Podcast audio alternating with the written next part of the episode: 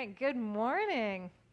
Well, it is a beautiful day. My family has big plans for after church that involve a long drive to places with absolutely zero internet and packing lots of our own food for a week. But first, we get to talk about leadership. I'm excited about this short four week series. Um, what is leadership? Simply defined, leadership is having influence. The best way to tell if you are a leader is to just look behind you. If anyone is following you in some way, you're a leader. If not, you're just a guy out for a stroll. Enjoy your walk. Um, I want us to think quickly about where we have leadership. And if you look in your bulletin, there's a little line to take some notes on that if you want to jot down some stuff. With whom do you have influence? Where would things change if you were like removed from the equation? Um, all of us will have leadership in our homes. We make a difference there. Uh, we influence what happens there. People are affected by us in our homes. Some of us have huge leadership in our extended families, in our larger families. Some of us not so much. But think about who you affect. Who are you in relationship with? Where do you have influence? Who asks your opinions? Where do you get to make decisions? And just if you want to go ahead and, and jot this down, I think it's important for us sometimes to kind of take stock of our lives and where we have meaningful relationships. For some of us, we may have social circles that are informal, but in which we really do have influence neighborhood, um, restaurant or cafe that we frequent, yoga class, etc., etc. Work is obviously a big one. We may be in influencing the organization itself, the culture, uh, our coworkers. Um, students, if you are a teacher in any sort of a class, that's a big one. This church may be an area of influence for actually a number of you here. Um, I want us to think about like the who that's involved in that. Think about the people in those places where you influence. Think about their faces, personalities, their souls, who it is you influence at home or at work. So as, the, as we think through this, who estimates um, that you, you influence about five people or more? Show of hands. Okay? Who estimates, you know, that between coworkers, and this is broadly defined, right? It's not like you make all the decisions in their life, right? But you have some, you, they talk to you, ask your opinion about this, you have some level of influence on maybe like 10 or more people. Show of hands. Mm-hmm. I think probably most of us are influencing many people, really. And the thing is, like, this is a big deal. Whether we're influencing two, or a hundred students, or, or five people at our work or neighborhood, like, this is a big deal. Influencing other human beings is not to be taken lightly. And here's the reality your healthy leadership is necessary for the systems you are a part of, whether that's work or home or neighborhood, whatever system you are a part of, to run smoothly. You must contribute. You must influence. You must lead in some way, shape, or form. It's a fundamental truth. If you are not leading appropriately, your ship will be unbalanced. You cannot abdicate all influence, all contribution, and have the things that you are part of still be running smoothly. There will be at least one place in your life where you have to step up and lead in some capacity. And even where you don't need to like lead, lead, like be the big boss or, or call all the shots, you still have to contribute. I worked at Starbucks for, uh, for a while, and you might think that that's an, a role in which you don't have to lead. It's a well oiled machine. As a new barista, you do not come up with new recipes, you do not organize workflow. It's a very defined role. But you still have to communicate clearly. You still have to take initiative. If you show up to what is really a very set role and task and just passively go with the flow and don't take much initiative, you're not going to last for very long there. Your voice, your influence, your contribution is needed for your corner of the world, whatever your corner of the world is, to run smoothly. So we all need to lead sometime and somewhere, and we want to work on our leadership over the course of these four weeks. There's a lot of leadership advice out there. Uh, the baseball manager, Casey Stengel, said the key to being a good manager is keeping the people who hate me away from those who are still making up their minds.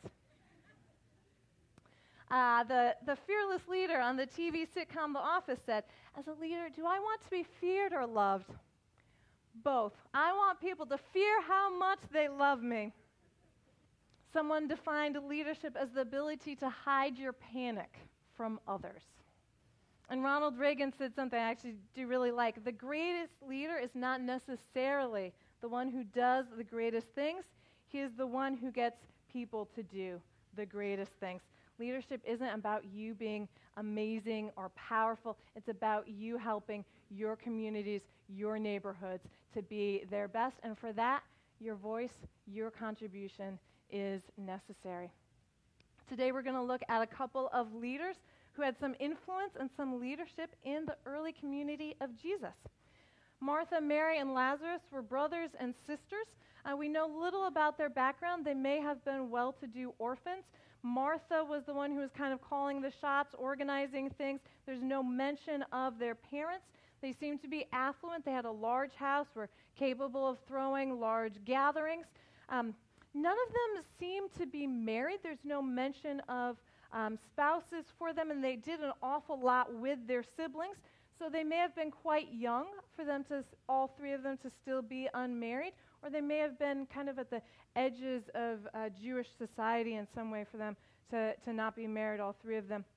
In the Bible, when it tells us about the life of Jesus, there are three stories with Martha, Mary, and Lazarus. The first one we're going to be looking at today, it's a dinner party that started it all where Mary um, behaved in some interesting ways.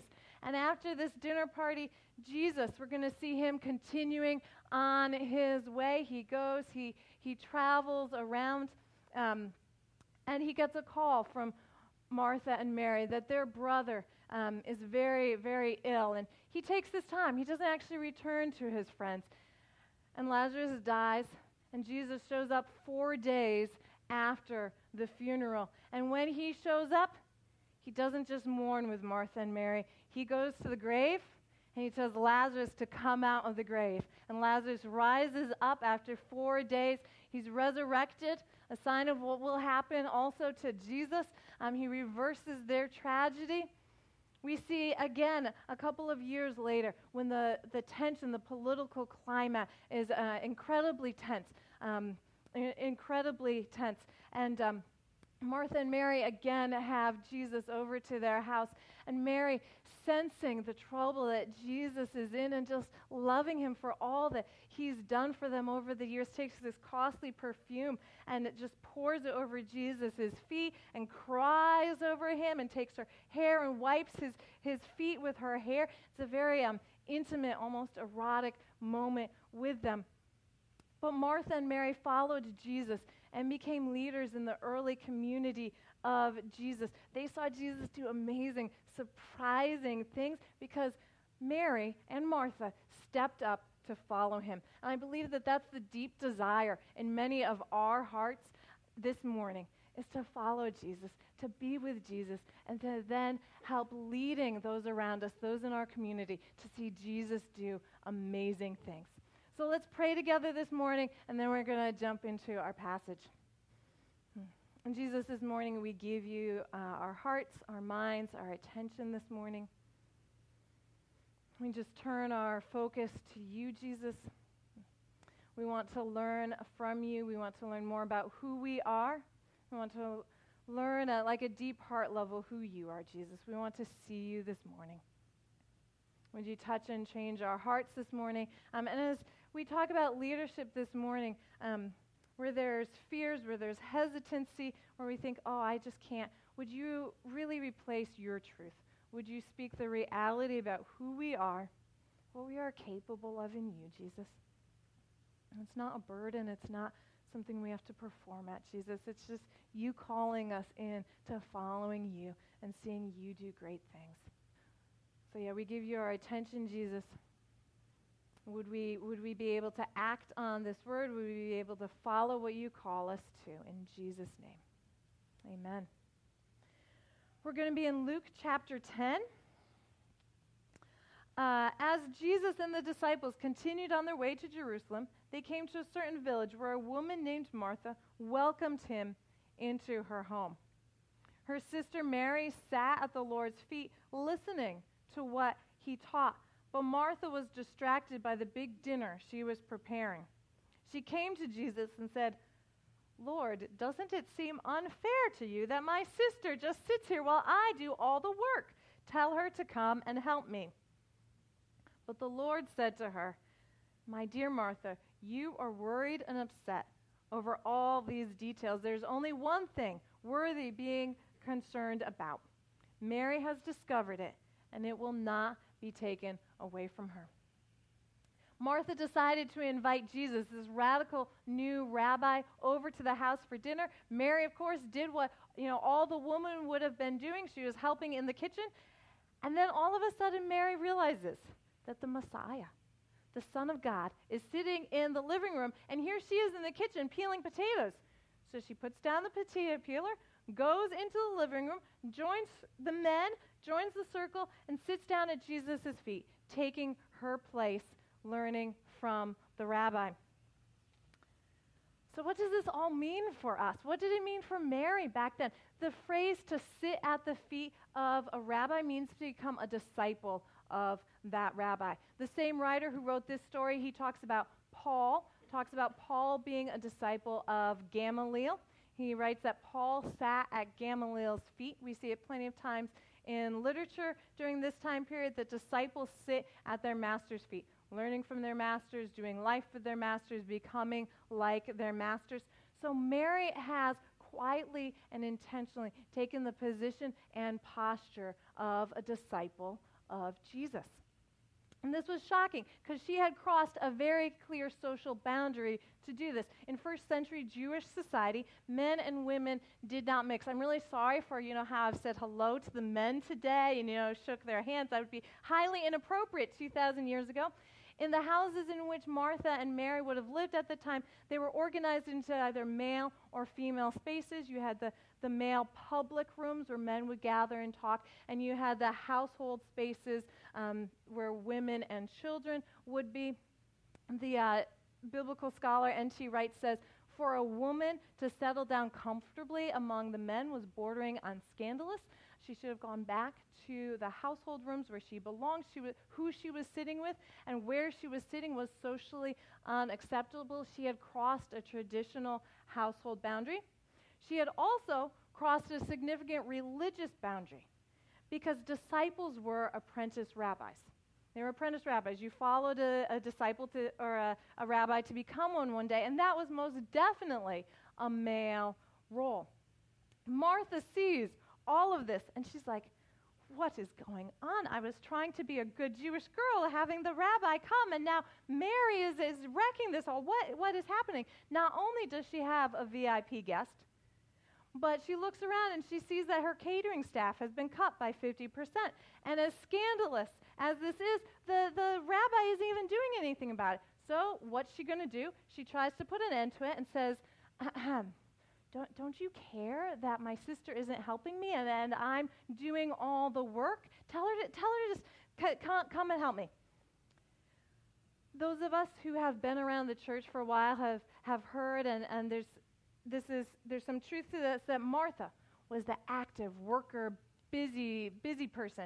And Mary was the quiet, contemplative, prayerful person. And that this story shows us that Jesus affirms both. And that's true.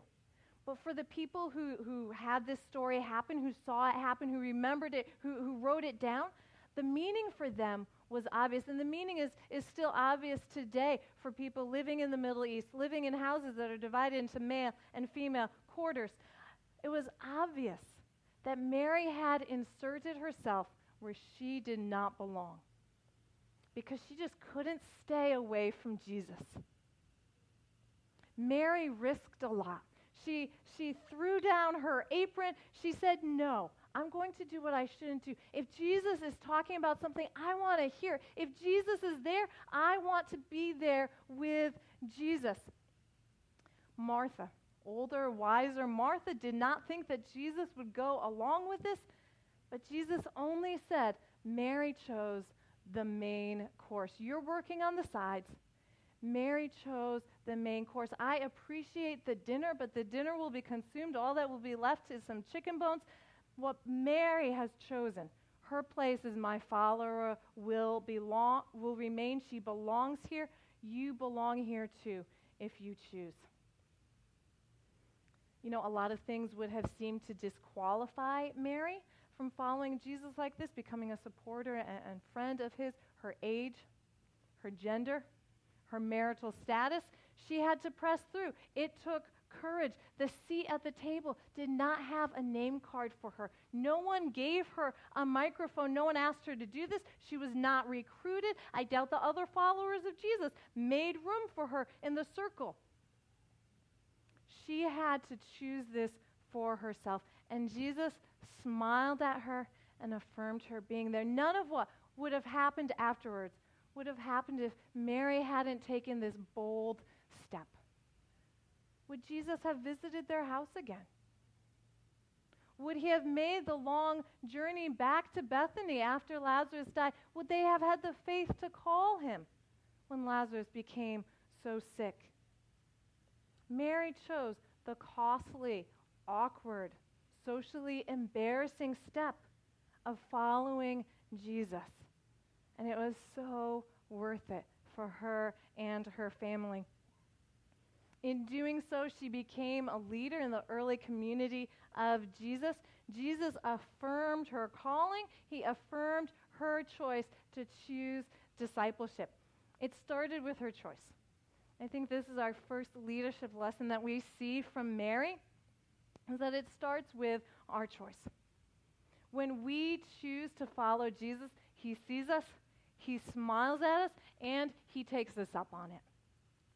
Most of us want to choose someone else. Most of us want someone else to choose a spiritual leadership for us.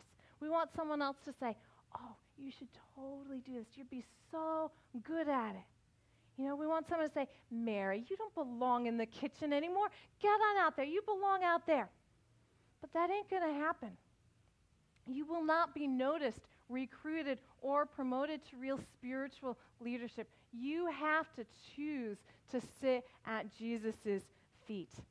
You have to throw down the apron for yourself. No one else is going to choose following Jesus for you. Now, I think we can always, you know, step out and ask, explore. If you're wondering what your spiritual gifts are, we have a whole class, what your spiritual gifts are. Um, if you're wondering if you're called to leadership, talk to somebody about that. Uh, talk about that. But it will be your choice. Mary stepped out. She chose Jesus, and Jesus affirmed that, not other people we too are affirmed. Jesus always affirms us when we choose following Him and choose leading for Him. What things this morning do we think disqualify us? What do we think disqualifies us? Do we feel like we fit in with the other disciples? Do we feel like we belong in the circle? What objections do you face? What objections will you face as you kind of step up in spiritual leadership? The worst objections from Mary were not from the other men she had to squeeze in with. They were from Martha. And they were true objections. Martha did have more work to do because Mary had just dropped the work on her and left her by herself in the kitchen. That was true. That was real. Her worst objections came from her sister, her best friend, her family. What are the issues you'll have with with stepping out to follow Jesus in the fullness of what he's calling you to. So it was Mary's choice. She did it. She did it in her own way, not imitating the other disciples, not emulating Peter or John. Mary's whole story is being just who she is. Later, after her brother dies, she and Jesus comes back, she just runs up to Jesus and she like yells at Jesus, like, Jesus, if you had been here, my brother wouldn't have died. And, and she takes that perfume and just kind of impulsively breaks it over Jesus' feet, and then she whips out her hair, and she's just young and impulsive in herself and with her hair everywhere, so so very female. She was not your typical disciple.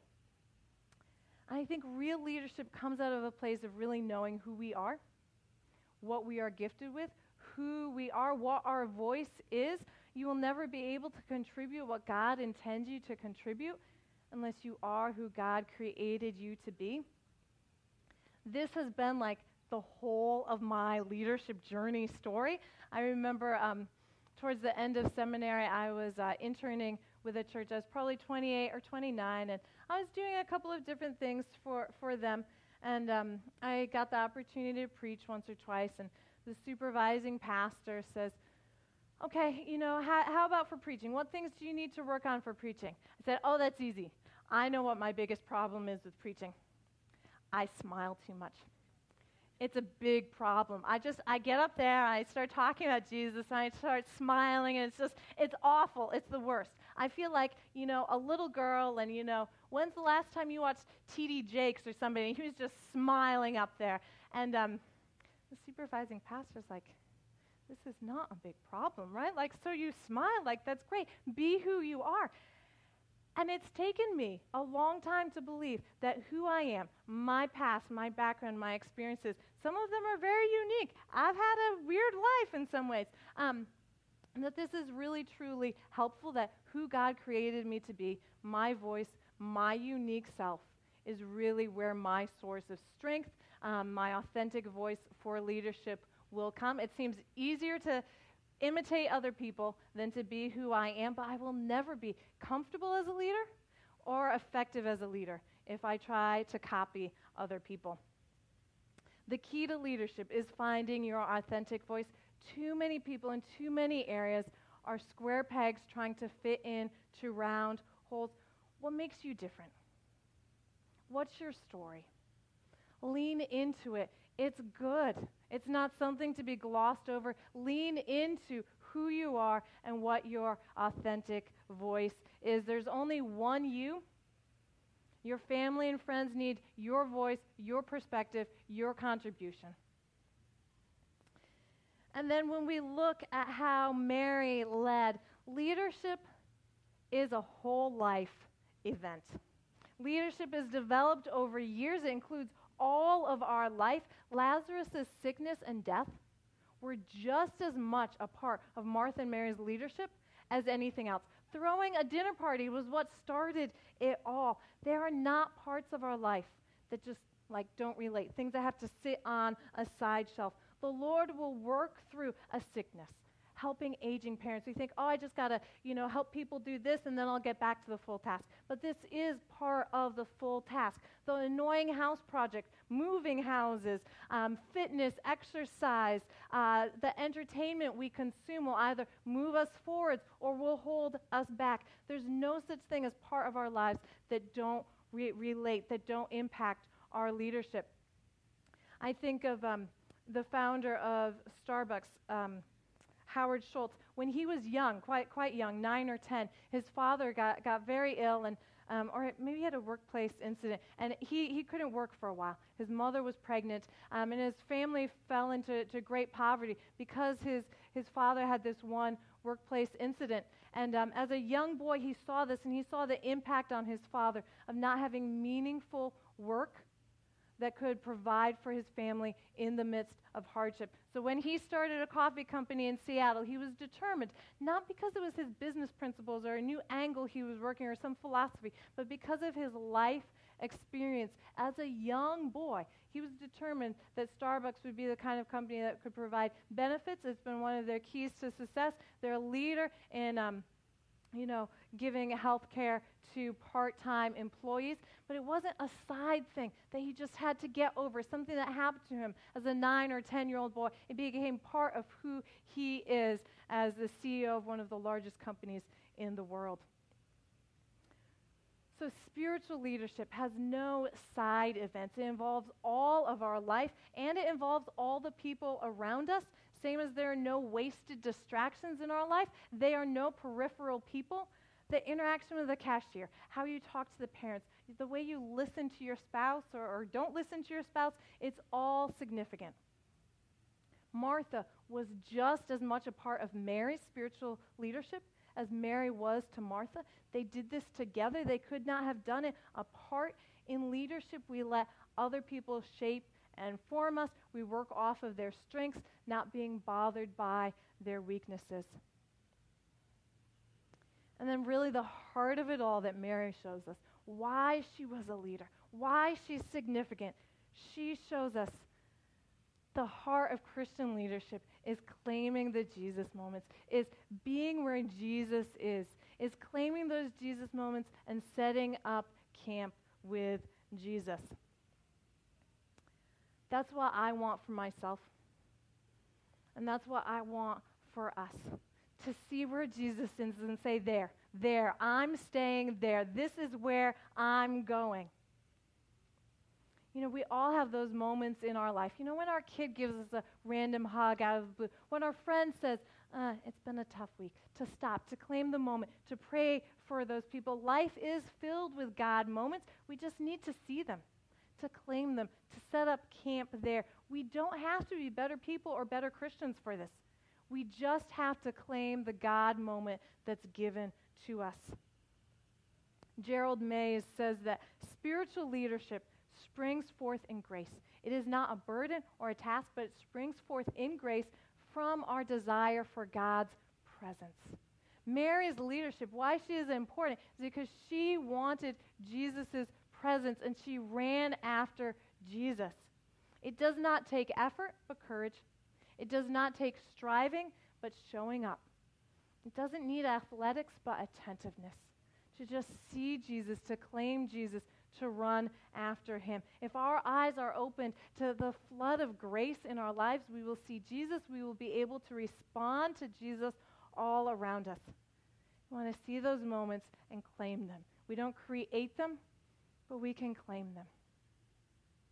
Mary chose loving Jesus rather than just working for him. Someone once said that there are two types of people in the kingdom of God they are lovers and they are workers. There are people who just love Jesus, and there are people who want to be busy for Jesus.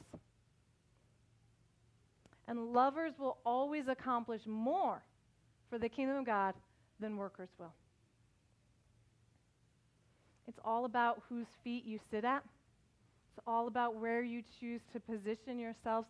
We are Jesus people. We are a Jesus movement. If this is not about Jesus, we can just take it and, and, throw, throw it away. It is about who we follow, and we follow Jesus.